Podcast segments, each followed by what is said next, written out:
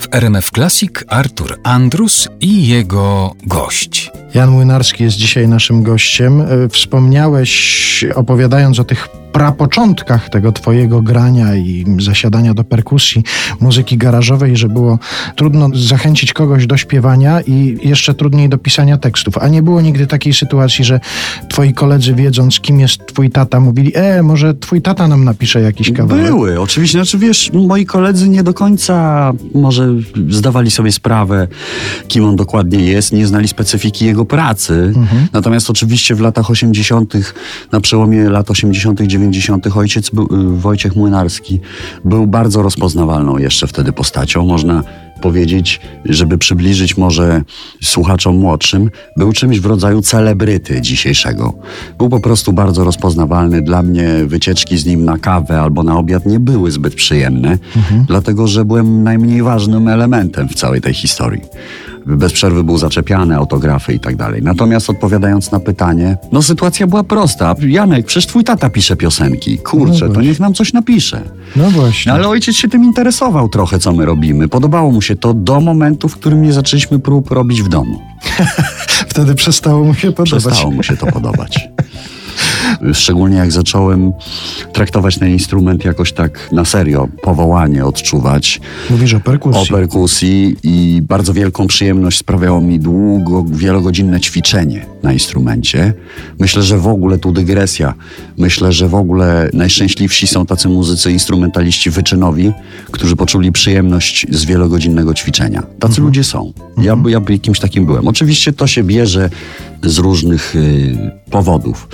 Y, głównym była ta strefa komfortu i, i, rodzaj ucieczki od tego jednak niełatwego, y, skomplikowanego dosyć bytowania w, w domu y, mego dzieciństwa. To na pewno, ale to są inne tematy. Natomiast y, jak zacząłem za ścianą hałasować, to ojciec z jednej strony myślę, że był zadowolony z tego, że ja w ogóle czymś się zajmuję, z pasją, ale z drugiej strony nie było kompletnie miejsca na, u nas w domu na jeszcze jedną bardzo ważną rzecz, mhm. która jest bardzo ważna dla kogoś, czyli na przykład dla mnie.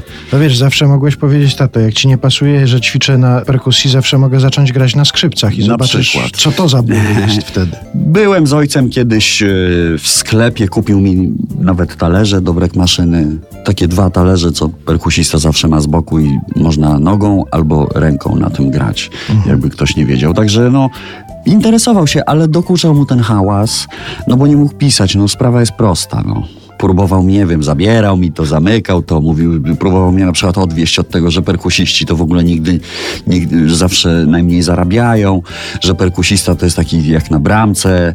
Kto na budzie u was stoi na przerwach, jak gracie w piłkę? No ten, co najgorzej, no to i tak z tą perkusją było. No.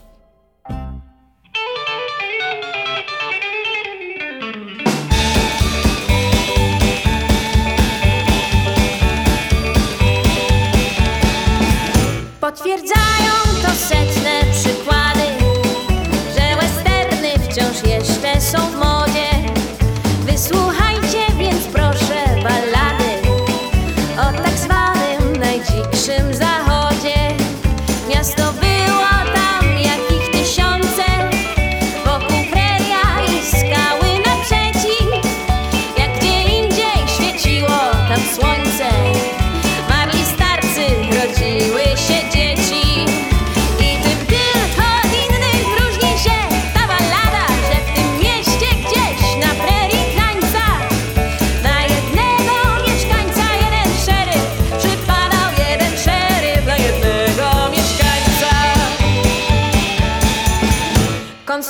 Konsekwencje ten fakt miał ogromne, bo nikt w mieście za spluwę nie